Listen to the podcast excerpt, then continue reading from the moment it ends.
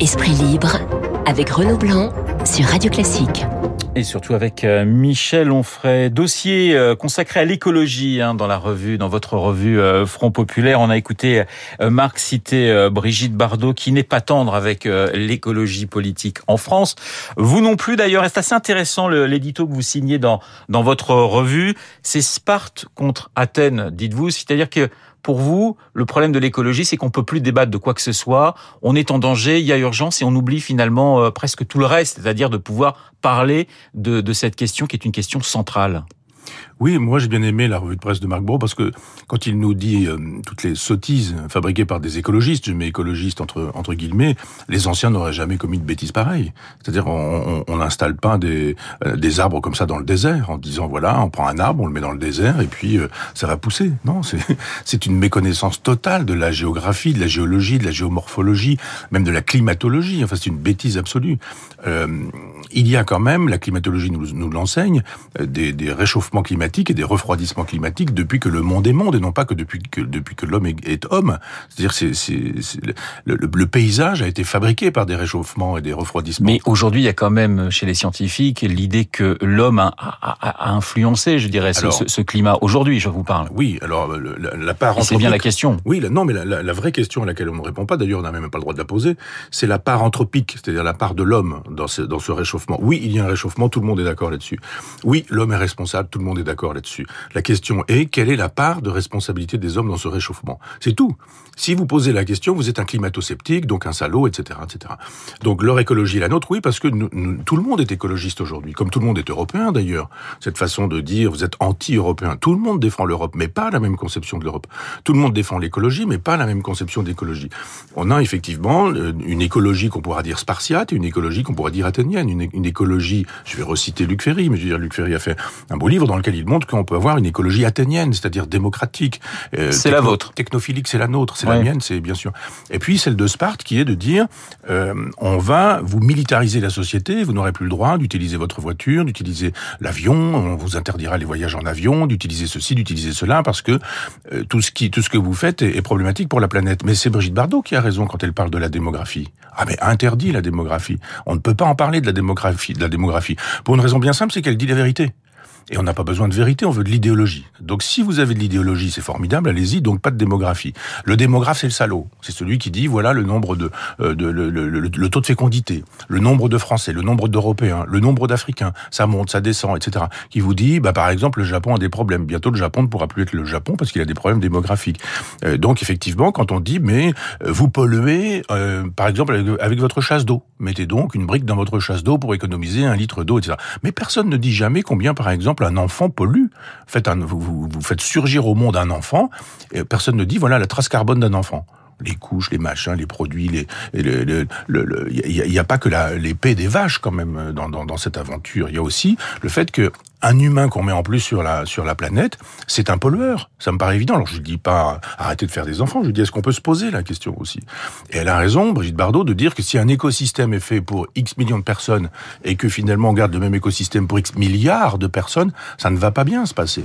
Les, les personnes qui, qui, qui tirent la sonnette d'alarme, je pense par exemple à Greta Thunberg, c'est pas trop votre votre tasse de thé, et pourtant c'est pas mal que des gens de temps en temps disent attention, on va dans le mur si on ne fait rien. Alors on peut ne pas être d'accord avec les solutions, mais il y a, y a, quand même euh, quelque chose de bénéfique à, à, dire attention, on va dans le mur. Alors elle, c'est la Spartiate en chef. Ouais. Donc et puis elle est très politiquement correcte. C'est une jeune fille, elle est jeune, etc. Tout est formidable. Elle a tout ce qu'il faut pour elle. Mais il y a un philosophe qui s'appelle Hans Jonas qui lui a donné les éléments de langage de l'écologie en disant ils comprennent plus rien, les gens, c'est des crétins. Vous en parlez longuement dans votre édito. Voilà. Ouais. C'est le principe responsabilité. Un, un livre qu'il a écrit sur ce sujet en disant maintenant il faut faire peur aux gens. Il faut les terroriser. Il y a comme ça qui, qui parviendront à comprendre. Le philosophe que j'essaie d'être ne peut pas consentir à ça. On ne peut pas imaginer qu'on fait son deuil de la raison, du dialogue, de l'échange, de l'explication, de la persuasion. Ce à quoi je crois. J'essaie d'être un philosophe des Lumières, au sens du 18e, et pas du tout d'être un philosophe qui, qui, qui dit, mais maintenant, peu importe les arguments ou les raisons, faisons leur peur, y compris avec des erreurs. Et des mensonges. Il vaut mieux un mensonge qui fait peur, parce que finalement on aura peut-être induit un comportement écologique, plutôt qu'une vérité qui ne produirait peut-être pas d'effet chez un consommateur.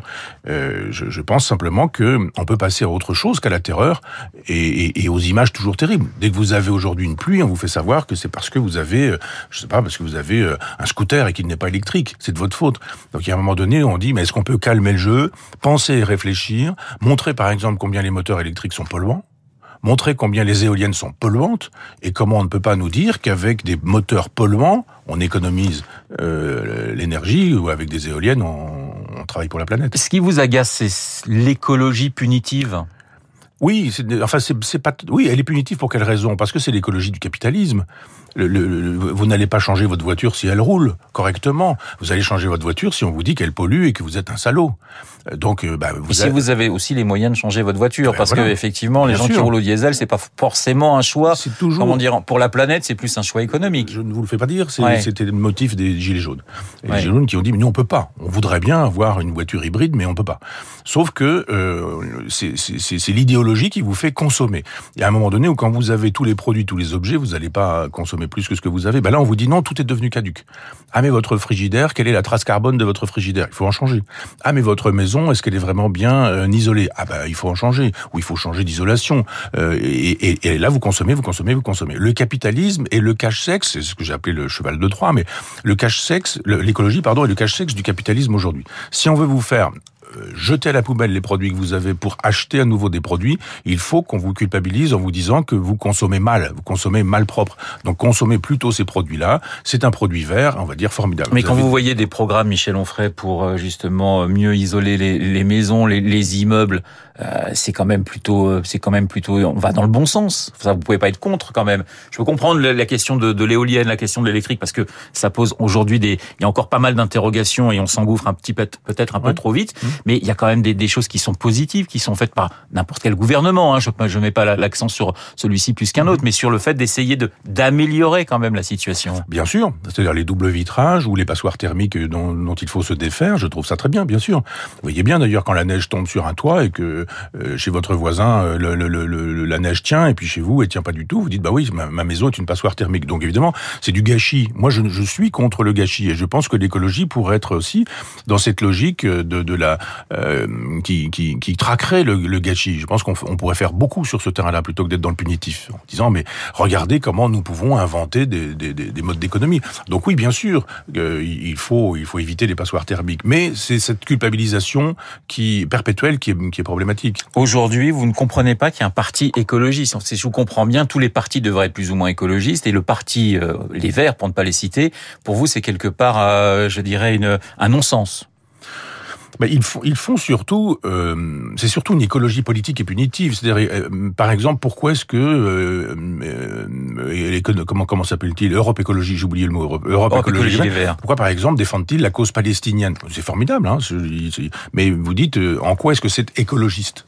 Pourquoi euh, Quelle est la politique étrangère, etc., etc. Vous dites, c'est pas une, vision totale du monde l'écologie. Euh, quelles sont vos relations, par exemple, avec l'Iran, avec la Turquie, avec la Chine, parce que vous êtes écologiste? C'est un peu problématique d'imaginer que ce serait une réponse à toutes les solutions l'écologie. Donc je dis oui, effectivement, il y a des problématiques écologiques et elles sont transpartisanes. Euh, on fait pas un, on fait pas un chef d'État avec euh, un candidat écologiste parce que c'est plus compliqué que ça. C'est comme les partis animalistes, si vous voulez. Je conçois très bien qu'on puisse se soucier des animaux, euh, qu'on puisse avoir euh, avoir un projet sur euh, sur les élevages, sur les élevages industriels, etc. Je trouve ça tout à fait normal, mais ça n'est pas suffisant pour faire un projet politique, un projet de civilisation. Alors, euh, si c'est pas suffisant pour faire un, projet de civilisation, est-ce que quand même vous vous intéressez à ce qui se passe du côté des Verts avec une primaire qui s'annonce? Est-ce que euh, une personnalité comme Yannick Jadot vous intéresse parce qu'il semble un petit peu plus ouvert euh, que ses autres collègues ou pas du tout?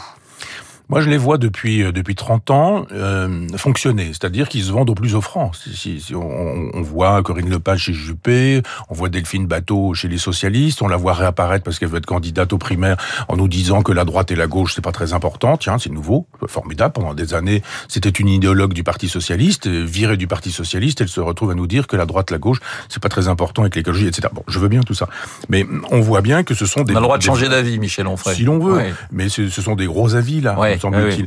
Euh, c'est assez majeur. Donc sur ce sujet-là, on se dit, mais finalement, est-ce que des gens comme ça font autre chose que de servir de variable d'ajustement pour un gouvernement? Et on le voit bien. Les, les, les, la gauche peine à exister. Elle se dit, bon, j'ai 3, 4, 5, 6, 7, 10% de voix à aller chercher de ce côté-là. Je vais faire des concessions. Donc va pour la trottinette électrique, va pour les voitures électriques, va pour un certain nombre de choses du genre, on va traquer la voiture, on va faire des, des voies sur berge qui permettront euh, euh, le roller, le skate ou ce qu'on voudra, etc. Et on voit bien que c'est une façon d'acheter les voix des, autres, parce qu'en même temps, des écologistes, parce qu'en même temps ils sont productivistes. Donc le Parti socialiste est productiviste et en même temps il est écologiste. Qu'est-ce que ça veut dire? Euh, C'est la même chose avec le Parti communiste, c'est la même chose avec Mélenchon. Il est hyper écologiste quand il s'agit d'aller chercher 3% de voix, mais quand il s'agit d'avoir un programme général, il est plutôt productiviste. Donc il y a un moment donné où je préfère un Yves Cochet, par exemple, qui est très cohérent. Il y a une cohérence chez Yves Cochet, une cohérence même individuelle qui invite à, à, la vie écologique. Ça, je crois beaucoup à ça. Les décroissants qui vivent en décroissant, j'ai beaucoup de respect pour ces gens-là. Mais les projets de société qui sont euh, décroissants, comme Delphine Bateau y invite par exemple, je me dis mais euh, ça, ça n'est pas non plus pensable, ça n'est pas imaginable. On va parler un petit peu de la présidentielle, une petite euh, euh précision que m'a donné Charles Bonner. Le Rassemblement national, c'est six députés aujourd'hui, et ce qu'on appelle la gauche démocrate et républicaine, environ donc les, anciennement les communistes, et 16 députés à l'Assemblée nationale. Cette présidence avec avec donc 2% en gros pour le PC et avec 40% pour le Front national. Effectivement. Euh, justement, cette campagne présidentielle, euh, vous en avez suivi beaucoup. Je vais vous demander d'ailleurs si vous allez vous engager d'une façon ou d'une autre. Vous vous y êtes déjà engagé dans, dans, dans des précédentes. Est-ce qu'elle vous, est-ce qu'elle vous intéresse? Est-ce que vous imaginez par exemple que ce fameux match entre Marine Le Pen et Emmanuel Macron, il n'est pas du tout joué d'avance? Vous imaginez un autre scénario? Bah, je pense qu'on saura vraiment mm, bien mieux parler de cette élection quand, la crise sera quand la crise sera passée non, aussi. Non non non non. non pour vous c'est pas un paramètre. Non non non. Peut-être en septembre, septembre janvier. Il y a un moment donné où on saura qui y va, qui n'y va pas. J'ai quand même vu des sondages où on disait voilà on va faire des sondages avec euh, on oublie Marine Le Pen qui disait pourtant qu'elle y allait et en même temps on mettait Éric Zemmour qui, qui ne disait pas qu'il y allait. Que, que sont ces sondages qui sont non pas les candidats qui, qui disent qu'ils y vont mais les candidats qui n'ont pas dit qu'ils iraient. Enfin ça, ça devient un peu n'importe quoi. Il y a un moment donné quand on va savoir qui est candidat, est-ce qu'il y a par exemple Xavier Bertrand en même temps que Valérie Pécresse ou quelqu'un d'autre que Valérie Pécresse? Est-ce que Éric Zemmour euh, ira, euh, etc., etc. Puis à ce moment-là, on verra ce que ça pourra donner. Euh, rien n'est joué. Ça, ça, me paraît évident que, que rien n'est joué. Si Éric Zemmour y va, fait 6 ou 7% se retrouve avec euh, ce, ce, cette, enfin, entame d'une certaine manière le, le, Front National. Le Front National est troisième, Xavier Bertrand est second, il y a Macron premier. bah, y aura probablement Xavier Bertrand qui sera élu, etc. Qui peut le dire aujourd'hui? Ouais. Qui peut le dire? Donc évidemment, rien n'est joué. Mais vous, vous suivez évidemment la politique avec oui. beaucoup d'intérêt, notamment ce qui se passe à droite, où, où on voit bien, euh, ils, avaient, repris un petit peu d'espoir avec les régionales, en oubliant peut-être un peu vite que deux Français sur trois n'avaient n'avaient pas voté, parce que ouais. c'est quand même un, un, un, élément important. Et là, on voit de nouveau des, une espèce de guerre des chefs se dessiner, avec manifestement deux candidats, ce qui est forcément très bon pour pour Emmanuel Macron. Mmh. Voilà, vous vous dites finalement les choses ne changent pas beaucoup d'un côté comme de l'autre Non, parce que moi, je me bats depuis toujours pour la gauche antilibérale. On a souvent pointé en disant ah vous avez soutenu machin, bidule, intel, etc. Bon, euh, ce qui est vrai. Ce qui est vrai. Ah oui. mais, mais dans des circonstances tout à fait particulières et comme on ne pense pas de manière historique, euh, je, je, je, je, remets toujours les choses en place. C'est-à-dire c'est parce que quelqu'un, enfin c'était c'était euh, Ruquier qui me demandait sur un plateau pour qui j'allais voter. Je, ne sais pas. Mais vous n'avez aucune idée Non, pas encore. Mais qui soutiendriez-vous? Je ne sais pas. Et puis qui me dit à un moment donné, mais si Mélenchon y allait, je dis oui, ça pourrait m'intéresser. Mais Mélenchon n'y allait pas à l'époque. J'ai soutenu Mélenchon. Mmh. Voilà. Quelque temps plus tard, il y va, il se met à parler euh, régulièrement sur les ondes. Je l'entends dire que Cuba n'est pas une dictature. Je dis ah non, alors je ne soutiendrai pas ce monsieur. Donc voilà, je l'ai soutenu. C'est un peu plus compliqué que ça. Oui. J'ai fait la même chose avec José Bové qui disait je réunirai la totalité des antilibéraux de gauche. Puis quand il est arrivé euh, à ce poste-là, il a rien fait du tout. Il a juste fait une carrière personnelle dans cette aventure. Besancenot, quand il nous a dit qu'il quittait le trotskisme pour réunir tout le monde, y compris les admirateurs de Louise Michel, il avait fait une pleine page dans Libération pour le dire. Je dis ben oui s'il est capable, mouvementiste, d'ouvrir de manière générale, y compris à des gens pour qui euh, Louise Michel est une héroïne, ce qui est mon cas, eh bien oui, ça m'intéresse, jusqu'à ce qu'on découvre six mois plus tard que c'était simplement un appel d'offres, etc. Donc je défends toujours la même ligne qui est de gauche antilibérale. Mais vous vous dites je vais m'engager d'une façon ou d'une autre ou pour l'instant vous ne savez pas Mais je fais ça depuis toujours. Oui. La revue est un est, est un engagement. Bien sûr. J'ai créé des universités populaires. Les élus, la plupart du temps, se sont toujours arrangés pour euh, faire de telle sorte que ça que, que, que ça disparaisse. Je vais recréer une université populaire dans mon village à Chambois, des beaux arts très précisément, parce que je pense que on, on peut faire de la politique autrement qu'en étant conseiller municipal ou en étant candidat au présidentiel en sachant très bien qu'on sera pas élu. On m'a demandé plusieurs fois d'y aller, enfin plein de fois même. J'ai dit mais je n'irai pas.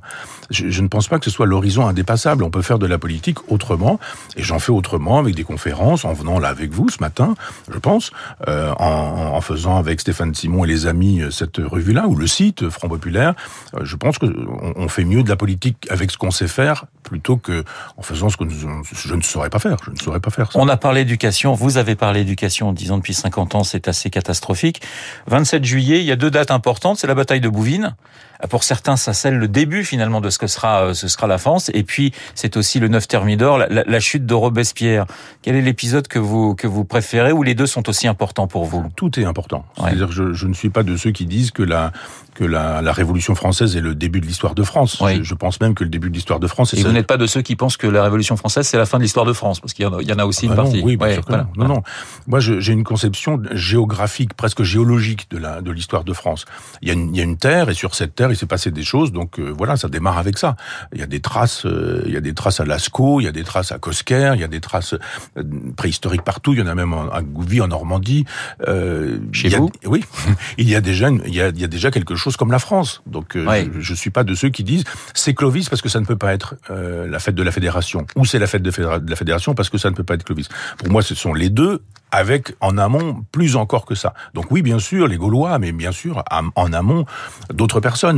Moi, j'ai une conception charnelle de, l'histoire de France, paysagère presque d'une certaine manière. Et il ne faut jamais oublier non plus les, les ce qu'on appelait jadis les dom-toms. Ça fait aussi partie de, de la France. Voilà, Robespierre et, et Philippe Auguste pour Michel Onfray à, oui. à, à égalité. Oui. Petite question sur, euh, je l'ai demandé à Jean-Marie Roy, je l'ai également demandé à, à Luc Ferry. Euh, voilà, ce sont euh, les vacances qui, pour certains, qui approchent pour d'autres qui se, qui se, qui se continuent, qui se poursuivent. Pardonnez-moi. Votre livre que vous conseillez aux éditeurs de Radio Classique, Michel Onfray. Euh, je vous prends peut-être au dépourvu. Oui, toujours, parce que c'est difficile de, de penser euh, à, à, autrui. Je, je, pourrais conseiller, par exemple, des haïkus, des, des petits poèmes japonais euh, de Basho, par exemple.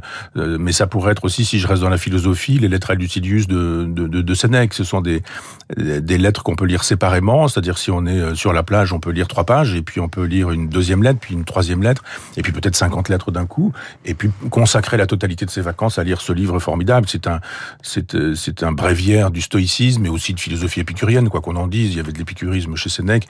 Et puis ça parle de la vie, de la mort, de l'amour, de l'amitié, de, de, de, l'honneur, des honneurs, des biens, du rapport au bien, de, de, l'amour, de l'amitié, de ce qui les différencie.